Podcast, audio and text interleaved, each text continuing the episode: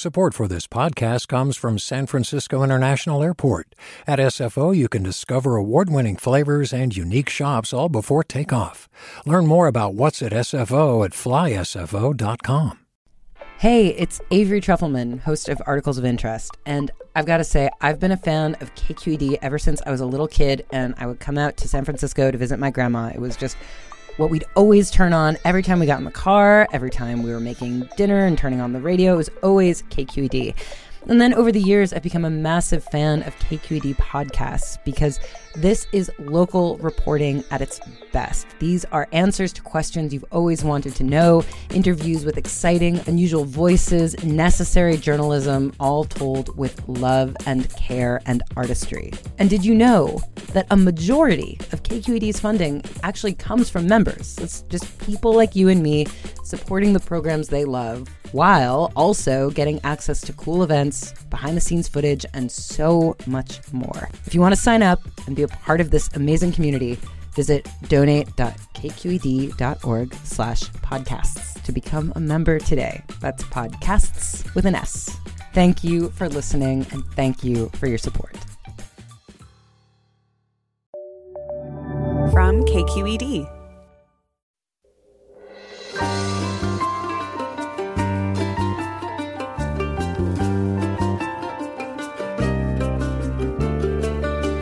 From KQED Public Radio in San Francisco, I'm Marisa Lagos in for Mina Kim. I have spent much of my journalism career bearing witness to the human cost of climate change, writes Lizzie Johnson in her new book, Paradise One Town Struggled to Survive an American Wildfire. Nearly three years after the Camp Fire decimated the town of Paradise, taking 85 lives, Johnson weaves together its human impact, building from her San Francisco Chronicle reporting and an estimated 500 interviews. She writes of a hospital employee driving a premature newborn and his IV attached mother to escape the flames, a school bus driver maneuvering to save a vehicle full of kids. Johnson joins us to share Paradise's stories and what they foretell in the face of climate inaction. That's all next on Forum after this news.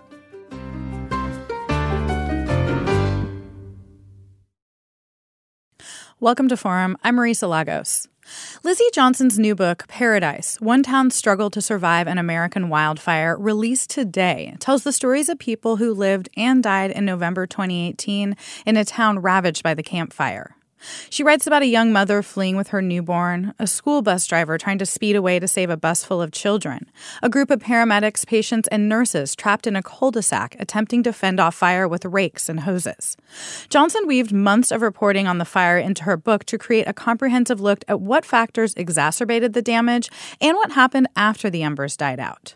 Wildfires are a part of the California way of life. So, what lessons can we take from the Paradise story to face this new reality? To discuss all of that, I'm thrilled to be joined by Lizzie Johnson, a narrative and enterprise reporter with the Washington Post. She previously spent six years as a reporter for the San Francisco Chronicle. Welcome to Forum, Lizzie Johnson. Thanks for having me, Marisa. I was very excited to um, be able to conduct this interview with you, interview with you, Lizzie, and and and, and to read this book, which um, it it's it's a tough read. I'm going to be honest. As somebody who has covered these fires, um, it's uh, it's so there is so much detail in here, um, and I really found myself kind of reflecting back on some of the fires I've covered, um, which I think are some of the same ones that really started you on the fire beat at the Chronicle. Including the 2017 North Bay fires. Before we get into the Camp Fire in this book, can you tell me a little bit about how you became, I think what you all called the fire beat reporter at the Chronicle? How did you come to this beat?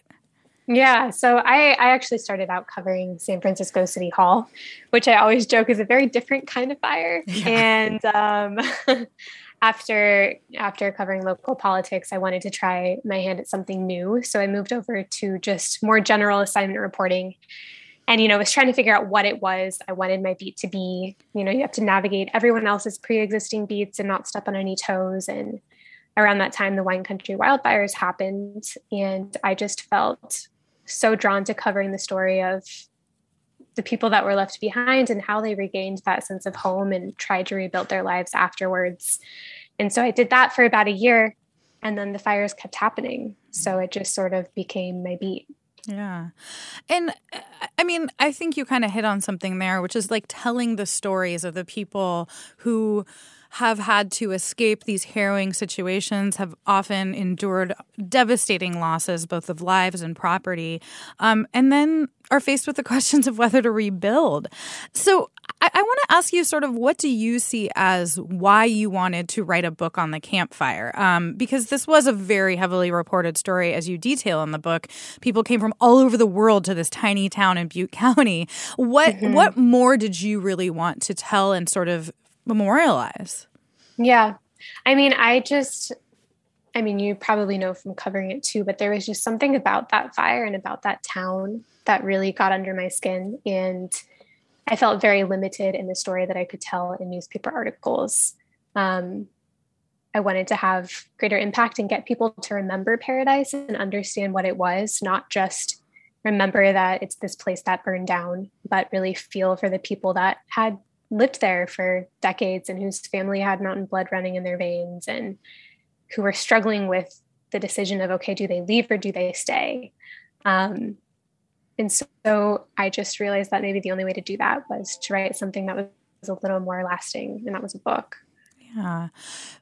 Talk about how you went about doing this. I mean, as I, I kind of alluded to in the introduction, you have a lot of characters in this book that you really follow very closely through, uh, especially that I mean, it's it's hard to believe, but really the four hours where this mm-hmm. town was decimated, and it, it feels like a lifetime um, for the people living through it.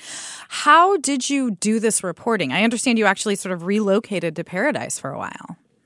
Yeah, I I was just so curious about what it was like as a place, and so you know, I ended up I, at some points I felt like I was spending more time in paradise than I was in my actual life in my actual apartment. And so I would go up there and stay with the local family and um, interview as many people as I could. The people who play larger roles in the book, I would spend a lot of time with them, you know, driving around to sports practices or uh, eating dinner at their house, just like trying to get to know their story and what had happened on that day.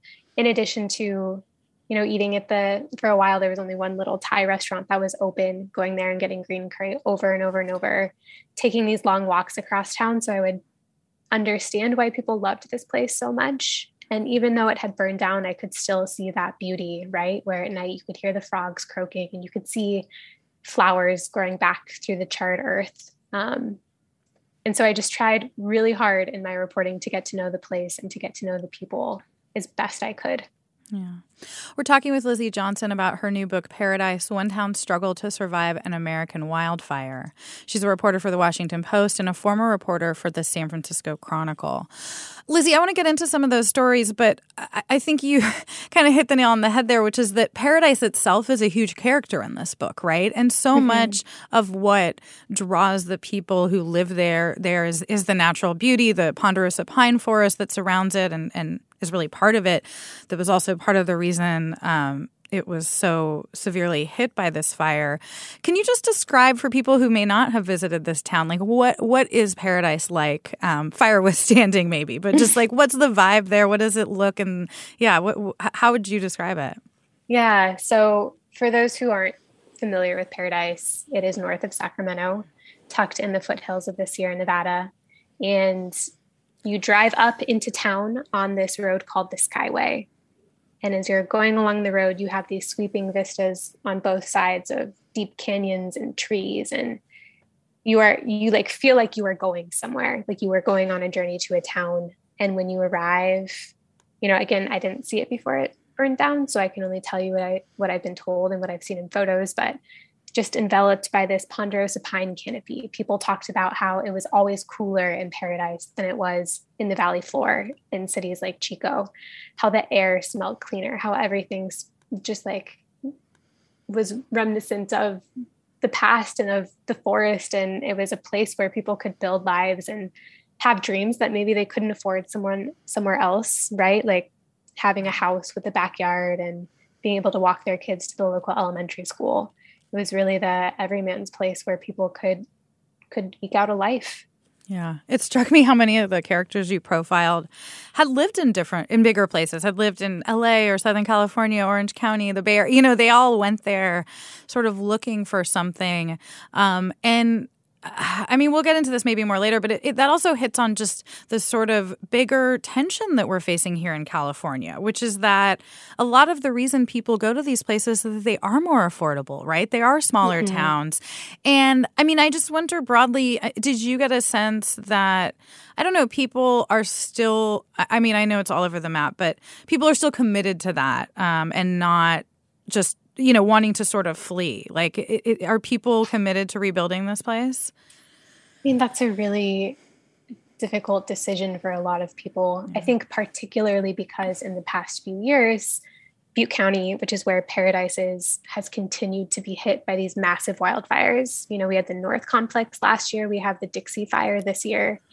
And so you know, a decision that might have seemed obvious in 2019, which was a year after the Camp Fire, a decision to rebuild might look really different now when you're worried about evacuating a second or a third time and you're constantly seeing smoke in that in the in the sky, right? Yeah. So I mean, I think the spirit is still there and people are are resilient and they want the town to come back, no different than what you saw after the wine country wildfires where there are posters everywhere saying Santa Rosa strong and um, uh, Sonoma County strong, but it is it is hard. It's a tough decision for people to think about. You know, what do you what do you sacrifice? Do you sacrifice your sense of home and move somewhere where you feel safe, or do you live in a place where you no longer feel safe but is your home? I know. And especially these stories of, I want to, uh, we only have a few minutes for our first break, so maybe we'll wait until after the break to talk about some of your individual characters. But one thing that you really made a point to weave into this was the history of the region and not just the sort of more recent history, but the, the native, the indigenous history. And you actually weave in the Concow uh, is a as a band of, of Native American tribes from the region. You weave in kind of their legend. Can you just talk a little bit about what you found out about the experience of Indigenous Americans and sort of what it tells us about what we're facing right now?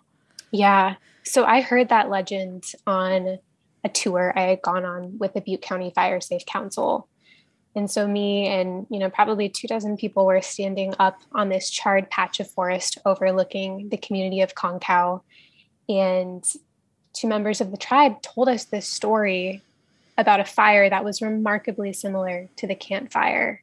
And it was just so eerie standing on that burnt land, hearing a story that I hadn't heard anyone else tell me before about, you know, that sense of history repeating itself.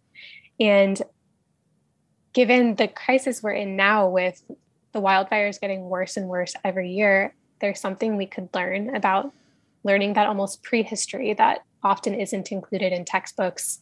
And part of that is understanding the way Indigenous populations managed the land. And so much of that was stomped out by white settlers when they came over from Europe, that sense of fire being evil and a bad thing and it's not like it has been on the land for a very long time. It's a healthy part of the ecosystem in california. We just forget it so often. And so i thought that was really important to include for people to understand.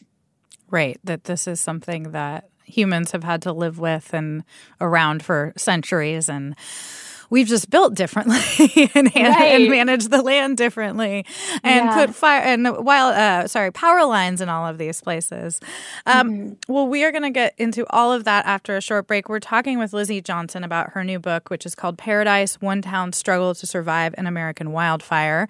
She is a reporter for the Washington Post now and a former reporter for the San Francisco Chronicle. Um, we want to hear from you, our listeners, as we endure yet another fire wildfire season here in California. What memories of the Camp Fire stand out to you? What questions do you have about that fire and the aftermath for Lizzie Johnson? And what questions do you have about, about wildfires in general in California? You can call us now at 866 733 6786. That's 866 733 6786. You can also get in touch on Twitter and Facebook. We're at KQED Forum. Or you can email your questions to forum at kqed.org. I'm Marisa Lagos in for Mina Kim today. We'll be right back after a short break.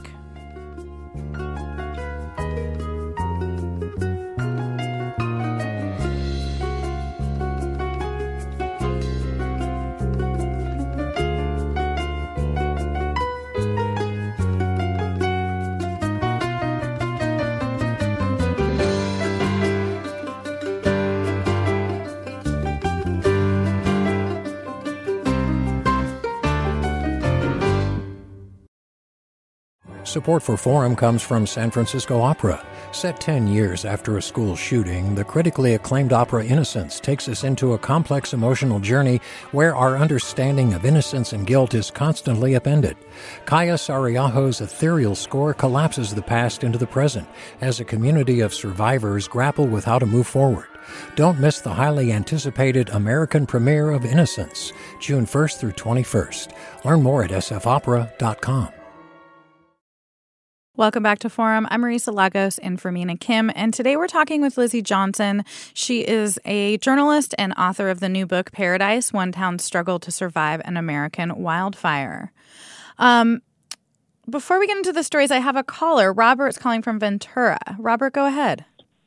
Yeah. Hi, Lizzie. I'm so glad you're doing this work because it's really important for people to understand. I just wanted to add a small detail about the way fires have been in California for the past 1,200 years that what we're experiencing now is not the same kind of fires we've had in the past. The fires we're having now are more thorough. They burn war, much greater, vast areas of territory, and they burn more hotly and more more completely, so that things can't revegetate and reseed afterwards. So what we're seeing is not the same kind of fires that the native peoples carefully managed in this area. We're now seeing, thanks to climate change, uh, fires that are much more intense and permanently more ve- devastating, stripping topsoil when the floods come. And it's really something terrible. Yeah, I mean, Lizzie, that's an amazing point. I had that sort of same reflection as a California native reading this. I mean, when I started covering journalism 20 years ago, it was a big story if one house burned down in a wildfire, right? I mean, things have mm-hmm. just changed so dramatically over the past decade, it seems. Yeah. Yeah. Absolutely. I mean, even if you look at so CAL FIRE, the state firefighting agency, keeps those charts of biggest wildfire, most destructive, deadliest, and you know, all of the top fires have been seems like past five, ten years, and that's just not normal compared to what we've seen. Yeah.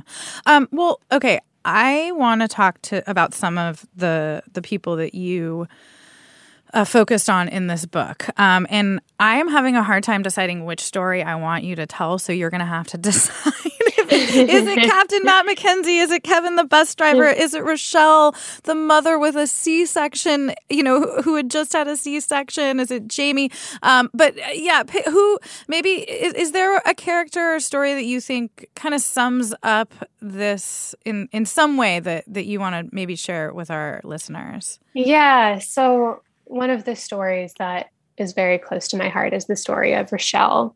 She was a woman who had just given birth via C section about 12 hours before the Camp Fire hit Paradise.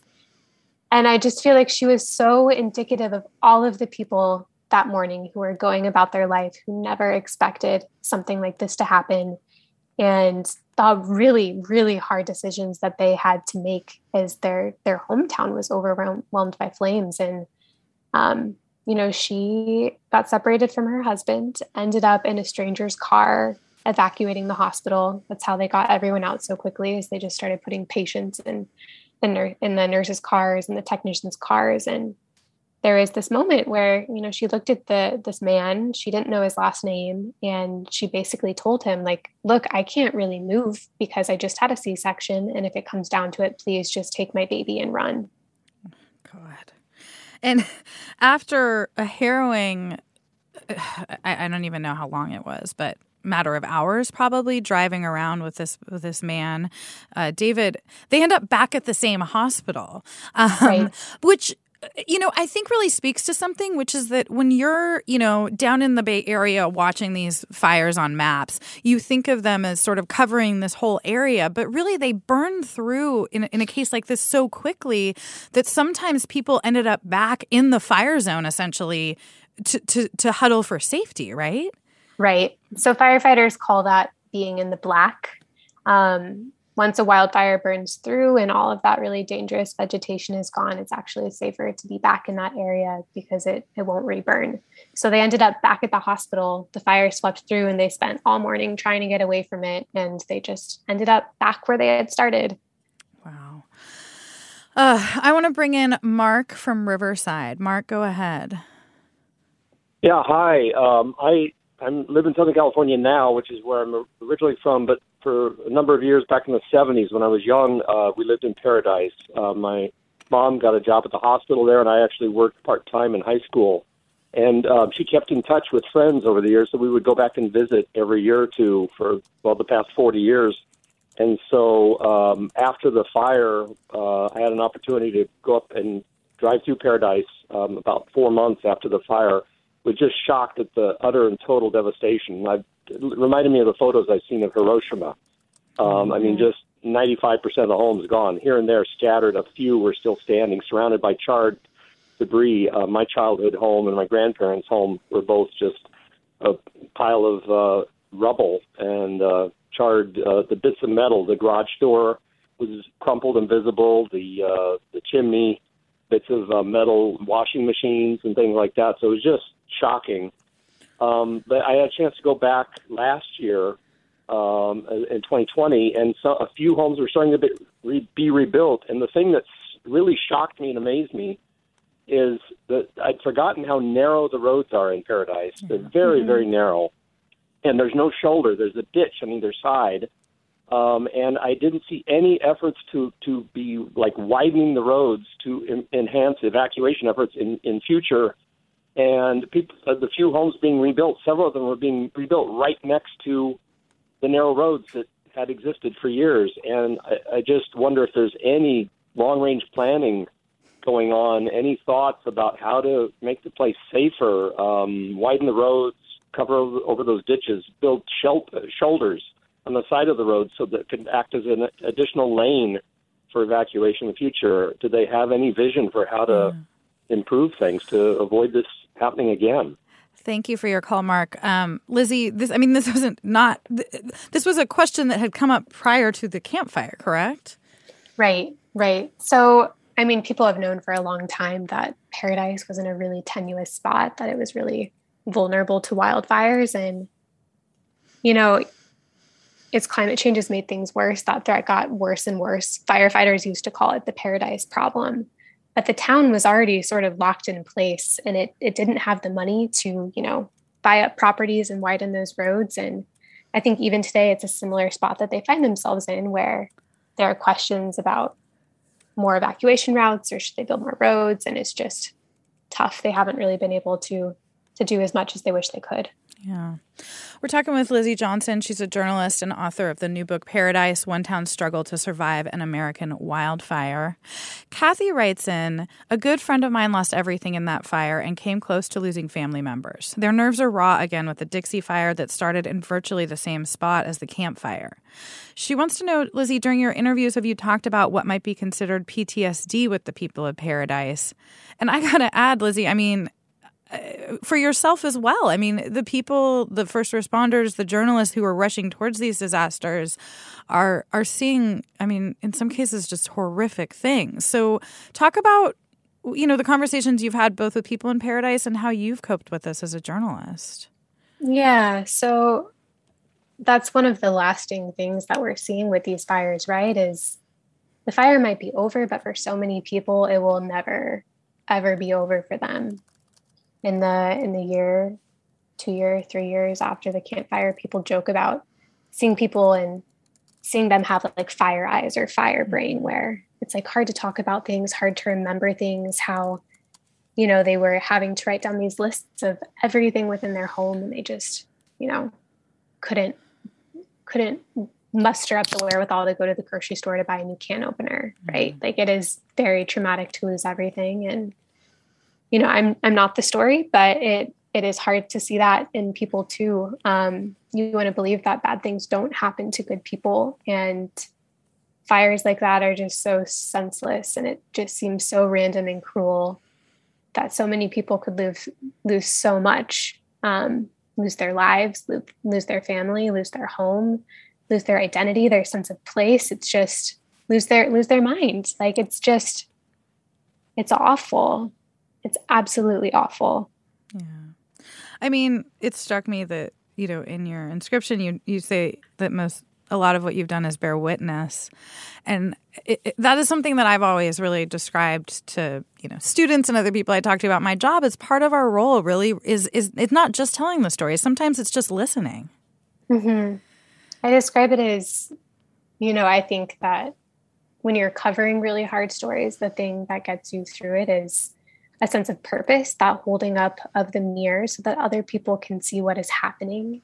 Um, you know, people won't know how bad it is in paradise unless we cover it. And that is the greatest privilege to be able to do that, to be able to listen and to sit with someone in in their hardest moments, talking about the hardest day of their life.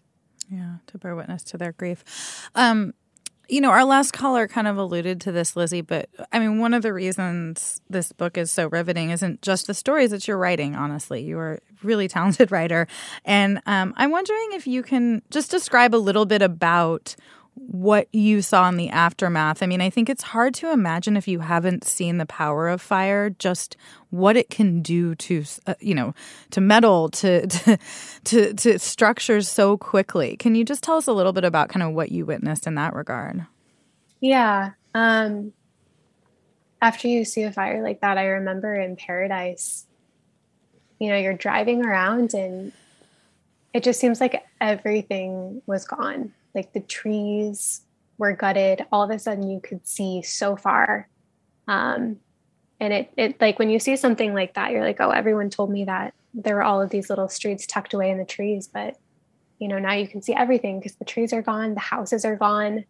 Um, seeing the way that fire burns so often all that's left is these towering chimneys that sort of look like tombstones standing over the wreckage with these like gutted washing machines and dryers and maybe a bed frame or a pile of bikes.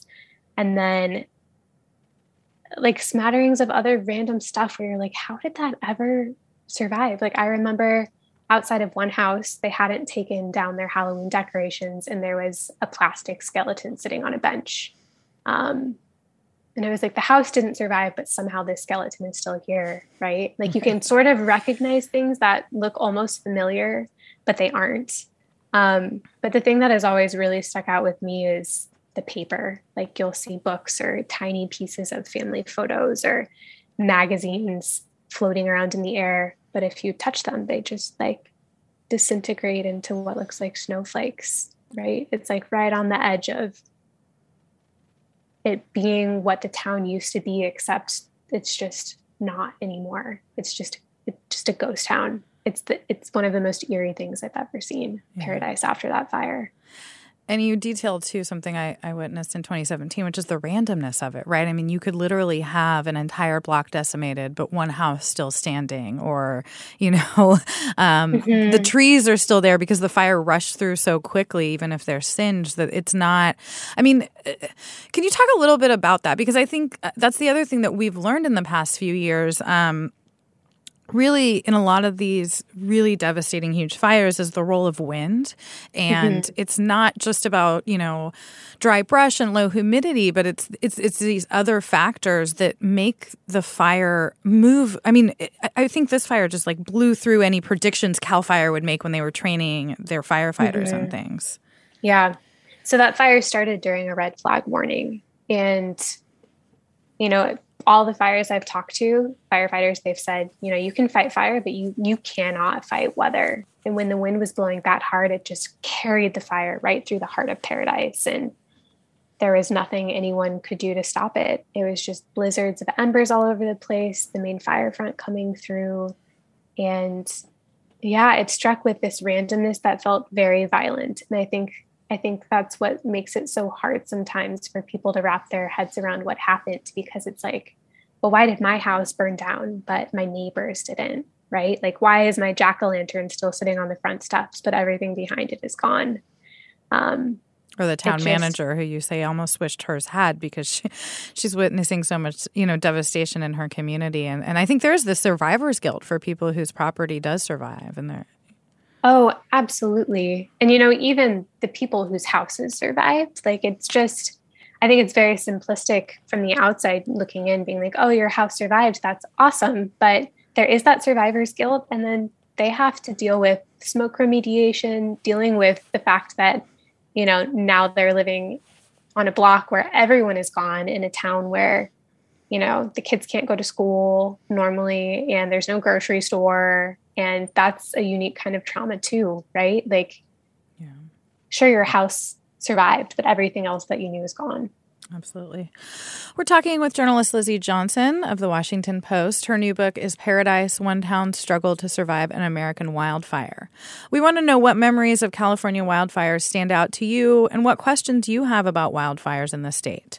You can give us a call now at 866 733 6786. That's 866 733 6786.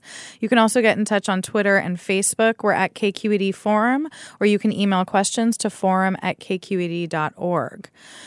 Matthew writes, My heart goes out to everyone affected by the Paradise Fire. But isn't it also an example of how the California dream must be amended?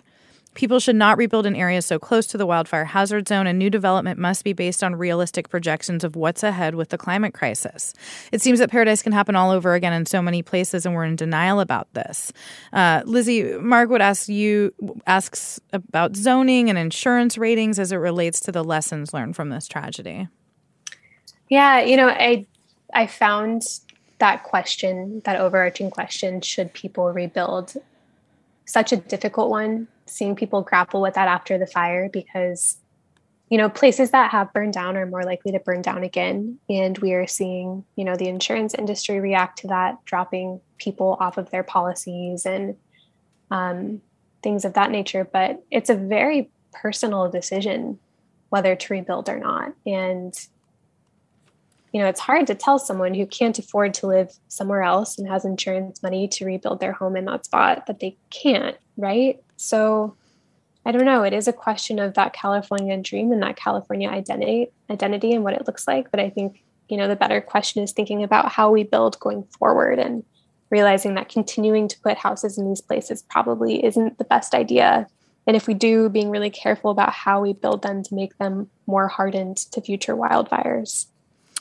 Well, right, because you do, I think, detail at least one story, if I'm recalling collect- correctly, of, of someone who was really very strict about all those, you know, CAL FIRE recommendations mm-hmm. about clearance zones and hard, home hardening. I mean, the the rates are far better. It's not, you know, it's not a panacea, but right when we do sort of follow some of the the science that we know around protecting property.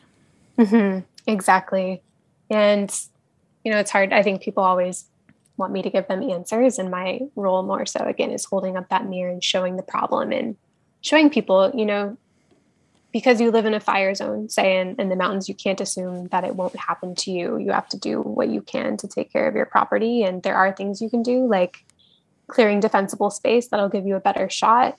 Um, but I think that is one of the the biggest things people can do to be more prepared, right? Is to realize that they aren't safe from these things and they can't just assume that their house will be safe every year and the fire will never come because eventually it will.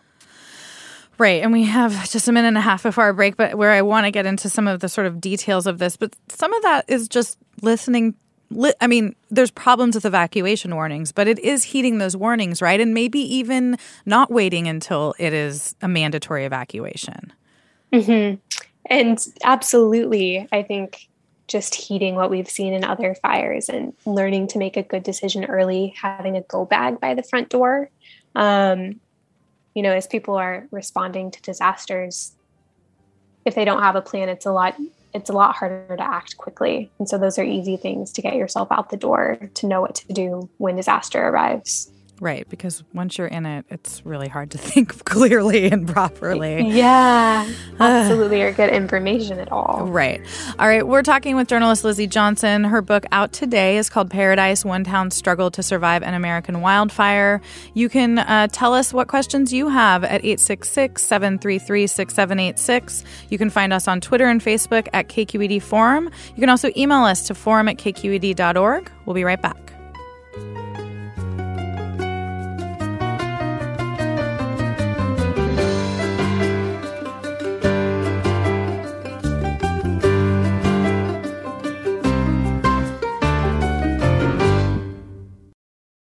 We've all got those parts of our house where the internet just won't go. Well, if you had wall to wall Wi Fi from Xfinity, you could worry less about dead spots.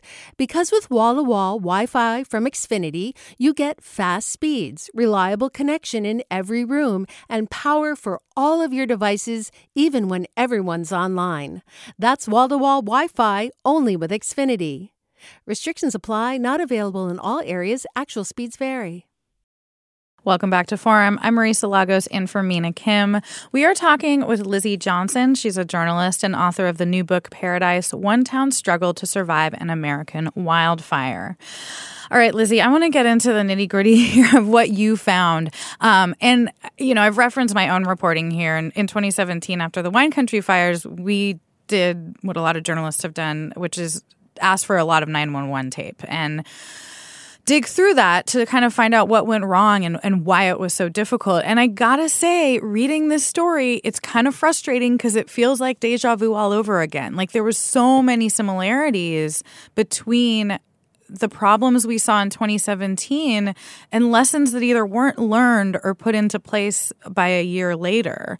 Um, so, what were, can you kind of just detail for folks, like, what were the biggest challenges when we talk about why 85 people perished in the flames. I think another 50, you know, died of related causes. Um, was it emergency alerts? Was it evacuation routes? Was it just the force and fierceness of this fire? Was it all the above?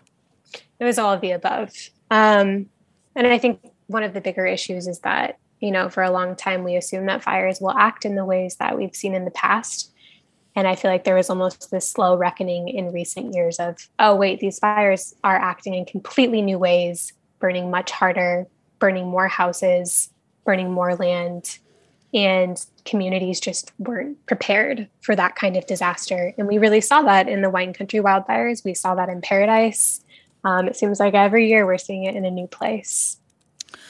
Absolutely. Um, can you talk? I mean, one of the biggest challenges we see, though, also is just the the authorities' ability to kind of get eyes on the actual fire and and kind of their arms around where it's headed, and that was a big issue in this mountain community. Is you know this place where there's only a couple ways sort of out of town. Talk about that. Why is that so hard? I mean, I think we I think in this day and age you think, oh, there's drones, there's aircraft, there's you know we have all these resources. Like, why don't we even know where things are?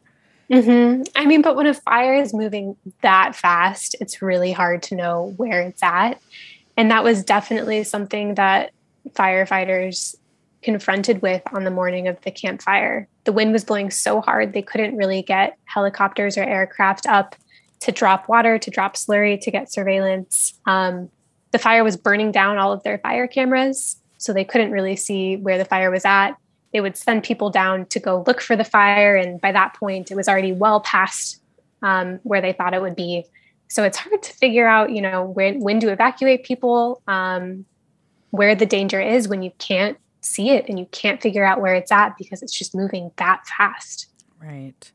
Um, and then the other issue we see is just this question over whether to evacuate. And, you know, it was so chaotic in the early hours of this fire. Um, we know that there was a lot of miscommunication and all of that, but there was also a hesitation on the part of town officials to call for a full evacuation what what is your understanding of why that's such a difficult question? And I mean, afterward, even the mayor says at one point at a community meeting, like, I, I don't think we made a huge mistake. If everyone had been evacuated at once, it would have been even worse gridlock. And it, it struck me she might not be totally wrong about that, right? Mm-hmm. I mean, they plan, you plan for the worst case scenario that you know. And up until that point, there had been nothing like the Camp Fire, So they didn't expect to have to plan for something like that in all of their drills, they had planned for partial evacuations in town. Past wildfires had taught them that when you put everyone out on the street at the same time, no one went anywhere because the street's gridlocked. And so that was the model that they were going off of. And you have to remember too that, you know, the firefighters couldn't even figure out where the fire was, neither could the people that were making decisions about how to evacuate people or when to do it. I mean, in some cases, though, there was some prescient sort of. I think. I think some people just sensed how bad this was, and and I think that as much as there were maybe mistakes made, there were also good calls made early that that you detail. Um, I'm thinking about you know like early requests for air rangers and a regional incident management team um, a dispatcher essentially going out of you know out of the chain of command to call for the full evacuation like you see how these sort of individual moments can actually you know impact the course of people's lives mm-hmm. and make a huge difference. Yeah. So I think the biggest thing the biggest thing that happened that morning was there were a few people who realized just how big and overwhelming it was and they made decisions based off of that. They realized that you know, we aren't going to catch the fire. We can't figure out where it is. It's probably already in town. We're going to evacuate people and we're going to call in a team who can actually help manage this fire. Yeah.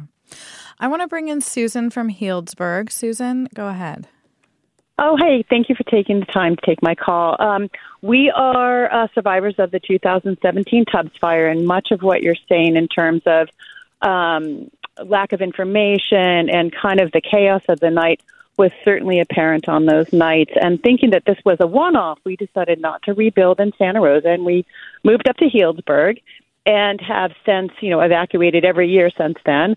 But something that has helped me to maintain some sense of semblance and, and community is we are part of a group called COPE, uh, Citizens Organized and Prepared for Emergencies and it is a North Bay um, organization. And I might not, you know, it probably it's it's trying to get reaches and fingers throughout uh, the area, and um, it is an organization that is neighbor to neighbor, um, and we have. Um, um, associations that give us information on how to best prepare, how to keep our neighbors informed, um, we have a text chain called GroupMe that our fire marshal and fire chief is on um, that takes indexes from fire cameras and red flag warnings and the PG&E outages and really give um, citizens um, up to up to date, clear uh, information that um, does not, is not from a rumor mill, which can so often happen in these circumstances. And so the COPE organization is something that I would highly recommend. And I, I'm not sure it's happening in Paradise, mm-hmm. but um, it does help us to take care of each other, especially those, you know, we're in a neighborhood now and some people have been there for quite some time, think this will never happen to them. And that's really kind of short sighted. And it's a way to take the personal element out of it and not judge people if they don't want to get ready. Instead, it's more like, okay, well, let's work together and we will help as much as we can with you. And and and it's just an information gathering event. Um, and like I said, neighbor to neighbor, and we share apps. That's great. New one yeah. is called Watch Duty, which is amazing, and it really helps to um, to keep uh, fire professionals able to do their job, so that we're able to help with our community information distribution. So, awesome. and can I mention one yeah. more thing? You did mention in the beginning about the Native California speakers and uh, and talking about wildfire, uh, wildfire or land management. Um, the talk I just was at uh, locally that would that would really cause some offense where they like it's more about shepherding land, having that collaborative relationship, and not controlling it through management. Because I think that is not really inherently what uh, the Native American people had had um, through the you know through th- through the times. They just it's working with the environment and, and nature and being shepherding and collaborative rather than trying to manage and take power and control. Well, thank so you, that's Susan. one thing I wanted to clear up. Yeah, so thank you for and, your time. Yeah, thanks for calling, and we're so sorry to hear about your home. A lot there, Lizzie, but I mean, she does make a great point, which is that uh, uh, both formal, you know, neighborhood fire councils, which exist throughout the state, organizations like the one she's talking about, or just a sense of community, like knowing who your neighbors are and if they need to be checked on, is so important in these places where they have a high fire risk.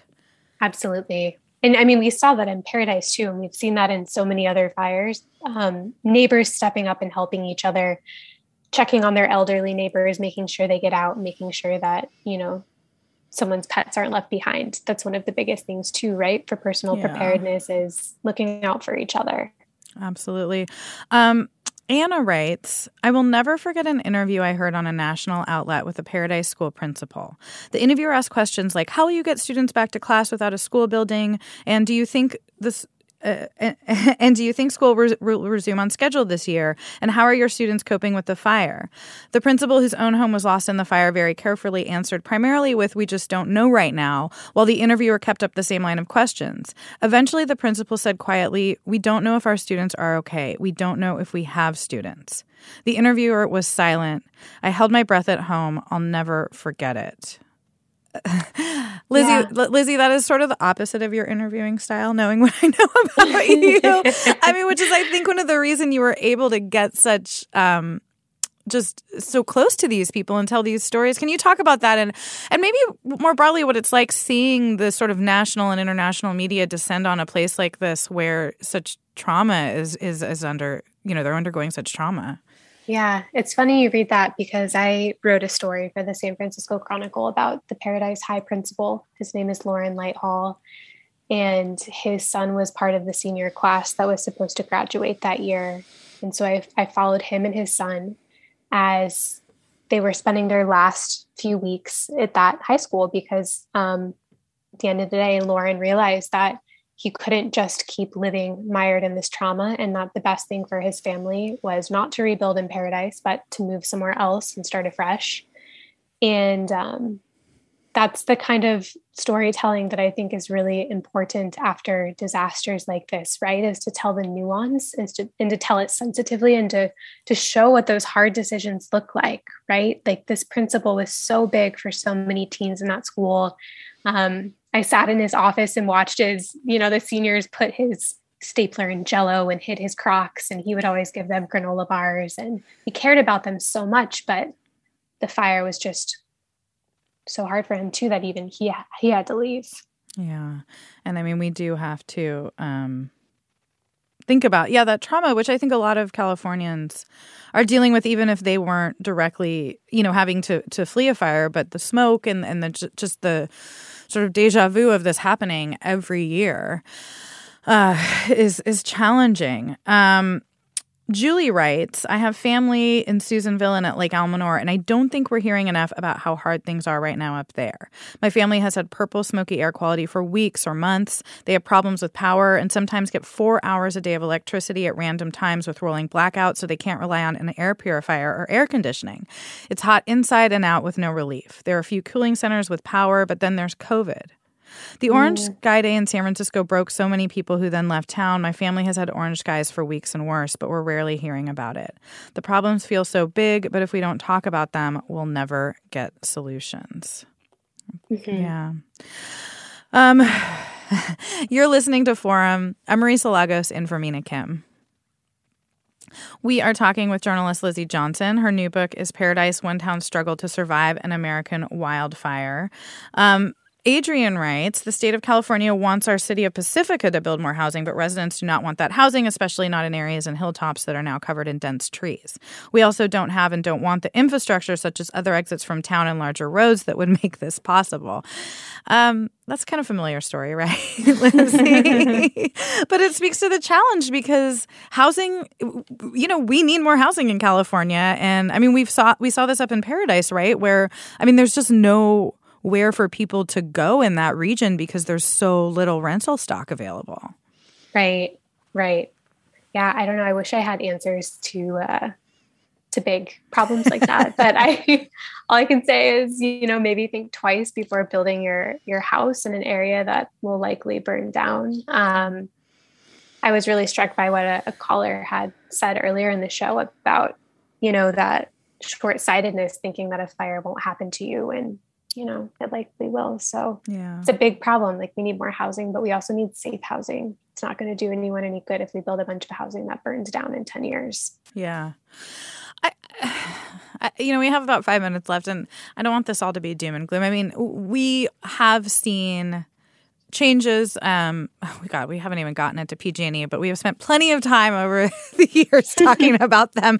Um, but you know, we've seen these power safety shutoffs that that were just referenced um, become more normal. Um, we know that it's looking pretty likely that Dixie Fire, um, which is still raging, you know, and headed toward Mineral, unfortunately, may have been started by PG&E. Uh, what are your thoughts having watched this all kind of unfold in terms of like?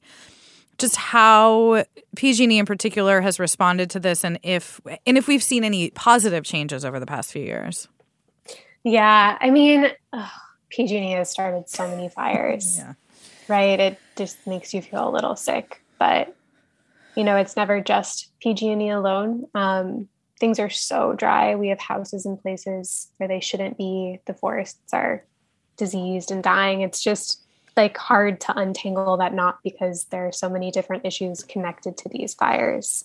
Um, again, I wish I had answers. Like I think no, yeah. PG&E has taken some good steps that they're they're trying with these outages and they're trying to underground lines but even those things aren't simple because then it causes more problems with you know people with medical issues not being able to use their delicate machinery or people not being able to charge their phones and it's just you know time and time again i'm reminded that it's going to get worse before it gets better but at least we're trying something and trying to find our way out of this yeah I want to ask you uh, in the couple of minutes we have left about, uh, you know, you are now working for the Washington Post. I think you're in DC area. Um, and one thing uh, we share a former boss, Audrey Cooper of the Chronicle, who's now at WNYC, and she talks a lot about um, and has talked a lot in the past about the sort of East Coast bias about how fires are sort of covered as this novelty in the national media and um, you know, in general, we kind of talked about the parachuting in, and then everybody sort of leaves town, and people are just left without all the attention and support necessarily. What's your thought, having you know moved out from California? Do you do you see any of that changing? Do you think people are sort of aware of that frustration that a lot of folks on this side of the country have? So it's really interesting. One of my very so I moved to DC last month, um, and one of my very first weeks here, I walked out of my apartment one day to take my dog to the park and could smell smoke. Mm-hmm. And everyone at the dog park was talking about the fires in California. And some of the stuff they were saying, I was sort of offended by. It was that East Coast bias. Um, I was like, oh, you don't really get where this smoke came from and what is in this smoke. That this smoke is people's lives and homes and everything they knew. Mm-hmm. But I think as the fires get worse and worse, it becomes harder to ignore that problem, right? Like maybe you can see the wine country fires of 2017 as like a one off, but gosh, when it happens every single year, I think that gets it through people's heads that this isn't, you know, something that just happens, that it's here to stay and that we have to care about it. And um, eventually we're all going to be impacted by these climate disasters one way or another, whether it's our loved ones or our friends or ourselves. And just because we live across the country doesn't mean we're safe from them. For sure. Well, now we have you and Audrey on the East Coast to help set some folks straight. I have done my part talking to those people at the dog park. It was like, I'm sorry. I, yeah, you can't think that. That's wrong. Yeah. All right. Very quickly before we go, a, a, listener Marjorie wants to know if did you think anyone who may have been a climate change denier are changing views after having something this horrific happen to their community? Yeah, I think there's definitely room for people to change their minds, and I have talked to people before who were like, "Oh, I just didn't, I didn't realize." Um, but it is a tough thing. I think sometimes people change their minds, and sometimes they become more entrenched in their beliefs, it can be easy to, you know, blame other things like just blame PG&E and not see all of the other factors that intersect with it. Yeah. So it's hard to say for everyone, but I think yeah, some people did realize that, you know, climate change is real and it matters. right. All right, we're going to leave it there. We've been talking with journalist Lizzie Johnson. Her book out today is called Paradise One Town Struggled to Survive an American Wildfire. Just a gripping account. Lizzie, thank you so much for being here. Thank you for having me. It was so nice to talk to you. You've been listening to Forum. I'm Marisa Lagos and for Mina Kim. Thank you so much to Lizzie and our listeners. Have a great day.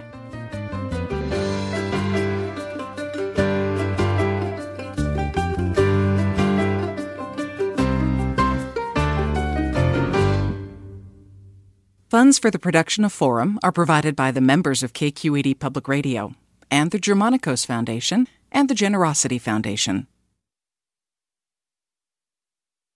Support for Forum comes from San Francisco Opera. Set 10 years after a school shooting, the critically acclaimed opera Innocence takes us into a complex emotional journey where our understanding of innocence and guilt is constantly upended. Kaija Saariaho's ethereal score collapses the past into the present as a community of survivors grapple with how to move forward. Don't miss the highly anticipated American premiere of Innocence, June 1st through 21st. Learn more at sfopera.com. We've all got those parts of our house where the internet just won't go. Well, if you had wall to wall Wi Fi from Xfinity, you could worry less about dead spots. Because with wall to wall Wi Fi from Xfinity, you get fast speeds, reliable connection in every room, and power for all of your devices, even when everyone's online. That's wall to wall Wi Fi only with Xfinity. Restrictions apply, not available in all areas, actual speeds vary all over the country. We need to improve reading in Wisconsin. Schools are changing the way they teach reading. I'm calling for a renewed focus on literacy. We have gotten this wrong in New York and all across the nation. And it's happening because of a podcast. I think your podcast has changed my life. And I'm going to share this podcast with everyone I meet. Sold a Story investigates how teaching kids to read went wrong. New episodes of Sold a Story are available now.